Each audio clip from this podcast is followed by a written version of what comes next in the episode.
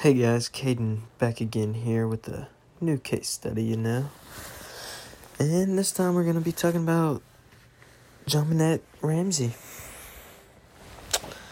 Uh, she was actually a uh, young girl.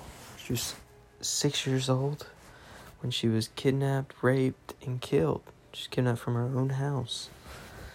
This was uh, December 2006, 1996 real late at night.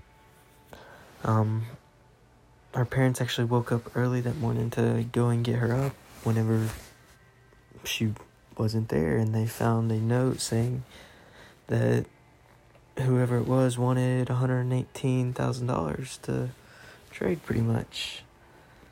Well, they ended up finding her body later on. She was, that's whenever they figured out that she was raped and killed and there's a couple suspects.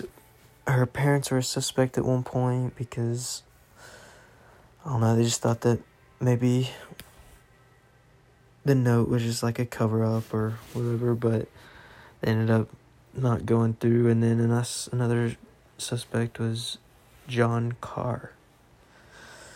Which they thought that he drugged her and then took her and raped her and then killed her but they ended up doing a uh, a test for any drugs, and there was no drugs in their system at all at that time of what happened. So he and was ended up being released as well, and still to this day they have still not found the vi- or the the victim. Like, I mean, not the victim, uh, the murderer, the killer.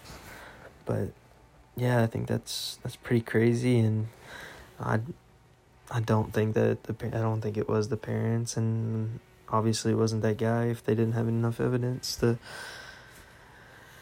put him as the suspect then or arrest him, then I mean, it could be him. So yeah, I mean, still to this day they still have no clue.